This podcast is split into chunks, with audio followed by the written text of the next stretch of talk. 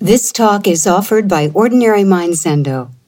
Ordinary Mind was founded by Barry Magid, Dharma heir of Charlotte Joko Beck, and is dedicated to her vision of a psychologically minded Zen practice adapted to the needs of American students practicing in the context of their everyday lives.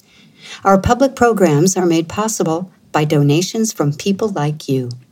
This morning, I want to follow up on some issues that got raised during the session regarding the nature of emptiness and oneness and the problem of universals. And that may seem very abstract, but I will try to bring it around to something that uh, is very practical uh, in terms of uh, what we actually are doing. But to get some perspective on the uh, issues involved, uh, let me start in the West rather than starting uh, directly with Buddhism.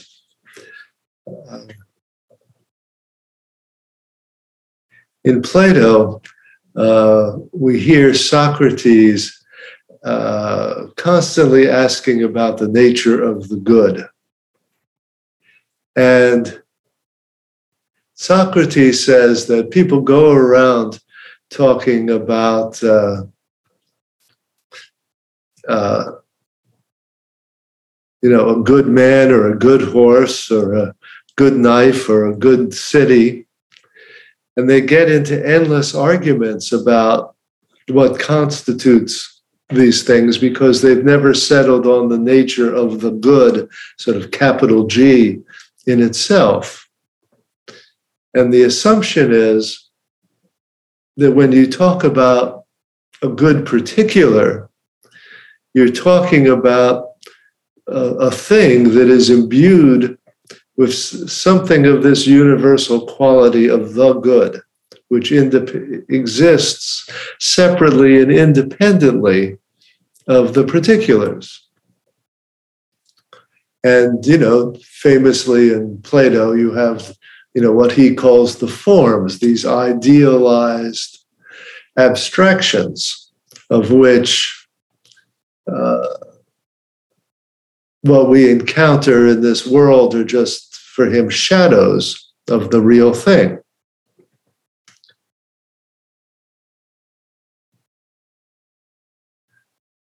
Now wittgenstein famously said that this whole pursuit of a capital G good was uh, was a fallacy. We get we're chasing something that's a uh, a mythical abstraction, and what we mean by good is actually something like an, an exemplary version of its kind.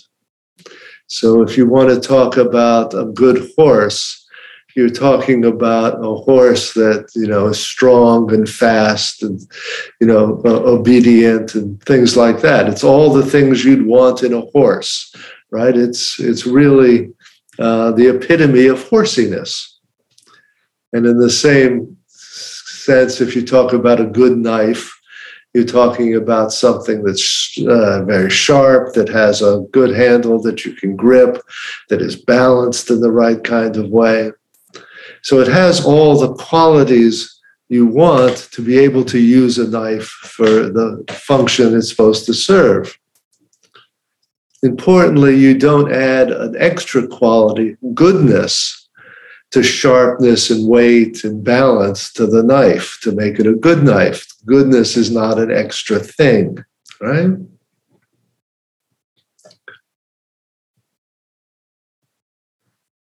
Now, the other kind of way that played out was talking about the soul or the life force. And it seemed like people and animals were made of matter, just stuff. And then when it was dead, something had been lost, that the, the soul or the breath had left this, the body, and it, we were left with mere matter. And so there was a lot of discussion about what constituted the life force that had to be injected into dead matter to bring it to life, right? And that metaphor is what you see in a story like Frankenstein, where uh, you know Dr. Frankenstein gets these dead corpses and uh, hooks them up to uh, you know electricity. So he shoots electricity through them as a life force that brings them back, right? As if that's the life force that reanimates them. But it turns out there's no such thing. That, like the good, is like chasing a kind of abstraction that we imagine must be there, but is actually a, a, mistake we make in, how, in terms of how things are put together and work. Aristotle made a very good uh, beginning when he said the soul of something is its functional arrangement. So he said that the soul of a candle is the arrangement of wax and string such that it functions as a candle, right? That the string has to be embedded in the wax in just a certain way that when you hold a match to it, it lights and then it continues, it lights the wax and the candle functions. If you don't put them together in the right way, you just have a puddle with a string on top, right? And it's similar, he said, you, you can solve this problem of the life force or the soul by thinking of the functional arrangements of, uh, the, of matter, uh, just in the certain way, in the certain combination. And that's when they're all put together in the right way, that's what life is. You're not adding another substance, you're creating the proper arrangement. Just the way a house is the proper arrangement of wood and walls and windows and doors, right? It's only a house when it's all assembled in a certain way so as to function as a house. If you take all the separate parts and just put them in a heap, it's not a house. The soul of the house is the arrangement, right? Now, what I'm pointing to here is explanations that talk about relations rather than uh, uh, substances, right? It's the arrangement of things that is crucial to their nature, right? Not having some extra thing, whether it's goodness or breath or life force, soul. All that is a kind of way of talking about the arrangement that we that then confuses us into thinking there's a third substance. And then people go off in all sorts of directions. You know, then the soul is separate from matter. It exists separately. It, maybe it's immortal maybe it's uh, after the body dies, it goes up to heaven and reunites with God, or something like that, right? And part of the appeal of those explanations is precisely so that we can imagine ourselves free from mortality and the vulnerabilities of a body. We can think that there's this additional immortal non physical substance that maybe survives eternally. So that, there's an enormous underlying psychological appeal to that kind of explanation. Now let's bring it over into Buddhism.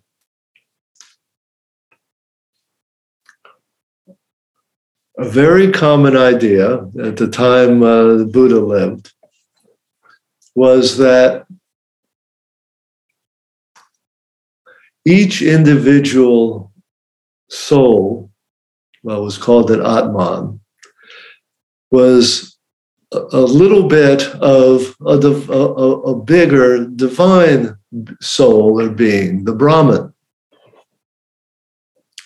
That there was a universal substance of soul or maybe mind, or however you want to uh, imagine it. And it was this um, one substance that, when all together, was divine, and each little drop or particular of it was human or, or animal. And one way of uh, picturing that, which Karen used in one of her talks, was to say that we start with a, a universal something, and that that's poured into lots of separate little vessels. Sometimes it's poured into a bowl, sometimes it's poured into a cup, sometimes it's poured into a big basin, sometimes it's poured into a little thimble. But that whatever it's poured into, uh, it takes the shape of the thing of the vessel, but really, in essence, it's all this universal substance, right? It's all the same, right? Deep down, we're all made of the same stuff, right? And at the end of that talk, I told her I thought that was an excellent description of Hinduism. Right? There's that that was the dominant uh, belief system that uh, Buddha was born into, and uh, which his um, uh, insight and philosophy was meant to be an alternative to that. And so we want to try to look at what did Buddha realize that was so radically different than this Hindu picture of a, of a single universal substance distributed among all these uh, particulars, individuals? Instead of there being Atman, a soul or a self, Buddha said there was anatman, no self right? There, there was no essential substance or anything that is uh, universal that we all partake in. He did say, however, that we are all part of one thing. Sometimes that's called one body, sometimes it's called one mind, sometimes we just can call it life. But our participation in that is described by him in a completely different way. It's a really radically different way. It's completely different than what I described in terms of uh, Plato and uh, uh, the good or the life force, and is much closer to Aristotle's picture of the soul as a functional arrangement.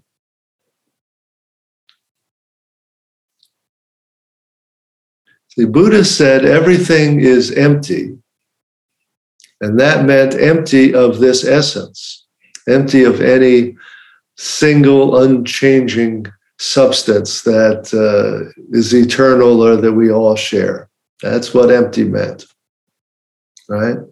Emptiness itself is not a substance. It's not like uh, emptiness is, will just substitute emptiness for uh, mind or Brahman and say, well, we all have emptiness inside us, as if that's a, a kind of fluid you poured into all these different vessels.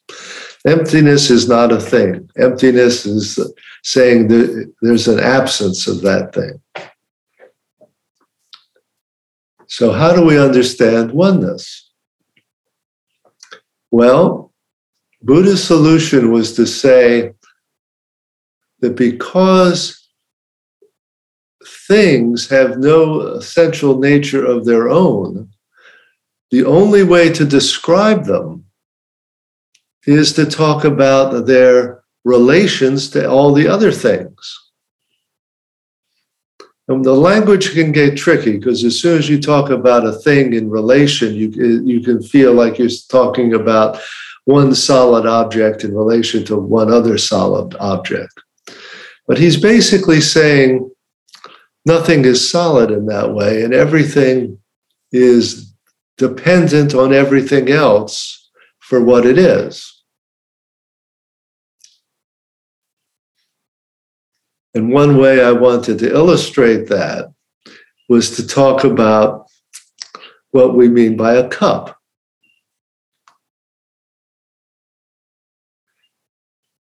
See, to, if you want to describe, to tell someone what a cup is,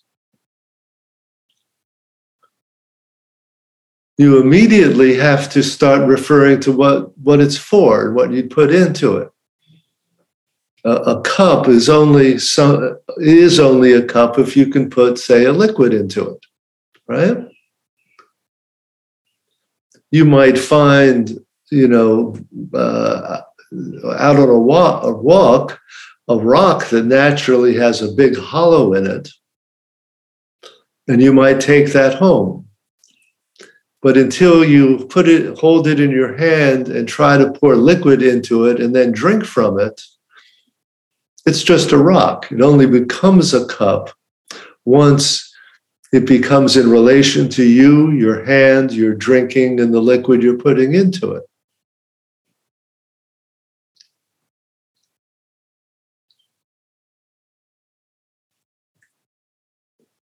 The amazing thing, Buddha says figuratively, is that when you try to describe anything at all, you immediately find that you have to start referring to other things. You can't describe anything by itself.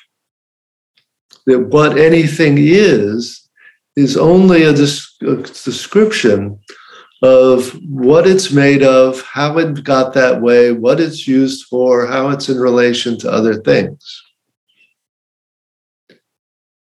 In this kind of model, there are no, no atoms. There's no pure substances. So you can say that, uh,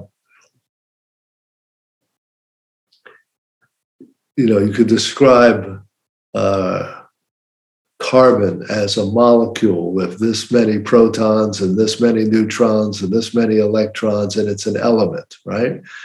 And originally, the definition was a, of an element was you couldn't break it down into anything simpler. It was a basic uh, uh, building block of matter. Now, of course, when you know, as I just say, we see the you know the atoms of the elements themselves built out of all these uh, more fundamental particles and they keep multiplying you know seemingly endlessly in in the buddhist terminology there is no uh, elemental foundation you never reach a kind of uh, physical bedrock uh, at least that's the the Mahayana uh, version of of this that we basically have grown up in and practice with. Uh, Buddhist philosophy is complex, has stretched over uh, hundreds and not thousands of years. And there are versions of Buddhism in which there are elementary particles. Uh, it is complicated that way. But if we just stick to our own basic tradition, the fundamental idea is that it's relations all the way down.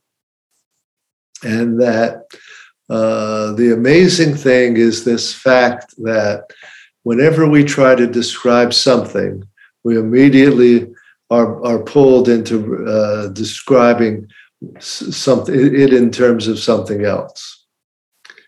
And in the early philosophy, that was sort of technically all causal relations. But we can think of that in more contemporary terms as all sorts of relations. And, uh, you know, if uh, I can say, uh, the son of my brother is my son's cousin what it is to be a cousin is definable only in terms of uh, parents and their siblings. The relationship of uh, uh, the, the, the nature of cousin is in relationship. Uh, the nature of who I am is in uh, what I do and what uh, who I do it with, who I'm who I'm teaching, who I'm a doctor for, who uh, who I'm a partner to, who I'm friends with, where I live, what town I belong to. When I try to describe who I am, I don't go and say I'm this uh, feeling of awareness uh, deep inside me. I try to immediately start talking about relations and functions.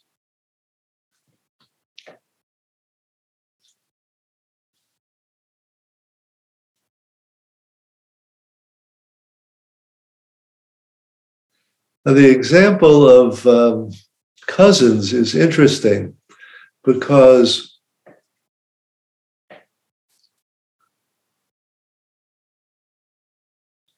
we are, are very inclined to think that for things to be related, they must have one, all have one thing in common. And that brings us back to this uh, uh, picture of universals that we, we are all related because we each contain a little bit of something in common, one thing. But Wittgenstein, uh, again, made this very interesting uh, analogy about the phenomena of family resemblance. And he says it's a, a, a fascinating and uh, irreducibly vague idea. Because if you look at uh, uh, people in a family, you get to get them uh, all the siblings and all the cousins and all the aunts and uncles and then all the grandparents and all the grandchildren and you take some big group photo what you'll see is that there'll be clusters of characteristics distributed through the family. A certain percentage of them will have dark hair. Certain percentage will, will have, have blonde hair. Some of them will have freckles. Some will have blue eyes, some brown eyes. Some of the blue eyed people will have uh, freckles and blonde hair, and some of the brown eyed pe- people uh, will uh, uh, just have freckles but dark hair. The point is that you could have 30 people in this big group photo. And in one way or another, you recognize that they're all related, that they have a family resemblance. But there may not be a single characteristic they all have in common. There'll be this overlap of uh, relations and characteristics, uh, but no one thing that they have in common. And that's the kind of subtlety we're trying to develop in our picture of uh, what it means to be one or interconnected. It doesn't mean that we're all sharing a single underlying universal characteristic, though the temptation to go in that direction is very strong. Uh, and it's like the temptation to imagine there's a, a non material soul that's separable from the body and can live forever. There seems to be also almost psychologically the desire to have us all be part of one single thing, right? And so, even in Buddhism, you get people talking about Buddha nature as if it was that single underlying characteristic that everything has. But Buddha nature is like emptiness. It, it doesn't mean it's not an essence, it really means the absence of an essence. It means that every Buddha, to have Buddha nature is to have, imper, excuse me, impermanence and interdependence. Buddha saw all things had that Buddha nature. Right? we're always confronted with the temptation to reify a description into a substance. And then we often put a capital letter in front of it, whether it's Buddha nature or emptiness or being. And we, we, we abstract some quality from all these particulars. And we think that that is some underlying universal that we're going to be able to tap into. And as I say, that's a kind of thought that we can get in Hinduism or Christianity, but Buddha was particularly trying to avoid that. All right, now what difference does any of it make in your practice? One thing that happens to meditators when they think that there's something like capital B being or capital A awareness or capital E emptiness that is the ground of consciousness is that they get sort of infatuated with the fantasy that if they clear their mind enough, if they can learn to sit with no thoughts and no feelings, they will get down to something that will then be pure awareness, awareness without any content, right? This, as far as the phenomenologists uh, go, this is an oxymoron. It's a contradiction in terms. But it, it's easy to create this fantasy of I will be able to clear out all the extraneous extra stuff and get down to this foundation. And maybe I'll call it emptiness, and maybe I'll call it awareness, and maybe I'll call it being, but it, it has no content. It's pure, right? Usually it's going to be blissful. What it amounts to in, in terms of practice is that we end up, because of this picture, in the pursuit of a certain special state of consciousness. We think that thing, the stripped of all its content, is the real thing that we're supposed to be able to go for. And the corollary is that what actually happens in meditation, where you can't make all your thoughts go away, you can't make all the sensations of your body go away, uh, wherever you go, there you are, and you you can't escape that. You end up in this either this pursuit of a fantasized state of consciousness, or you end up in a kind of endless feeling of I'm not good enough. I'm not doing it right. I'm never really being able to achieve the state that's the real thing. Right? And that's a pretty uh, depressing and pernicious outcome. And it's really the, the byproduct of this, this certain kind of philosophical uh, dilemma that fantasizes universals and thinks that we're supposed to purify ourselves until we get down and are directly in touch with one of those universals. So that's what I'm trying to uh, free you from. The false pursuit of some uh, some fantasy like that and, and, and that feeling that you're never doing it right because it's never clear and pure. Right? That's the difference it makes so i hope this is a, a little clearer than it was in the session i will uh, uh, we'll just have an open uh, discussion and Q and A uh, at the end of sitting today. And if uh, there are any questions about it, I hope I can finally clear it up. Thank you.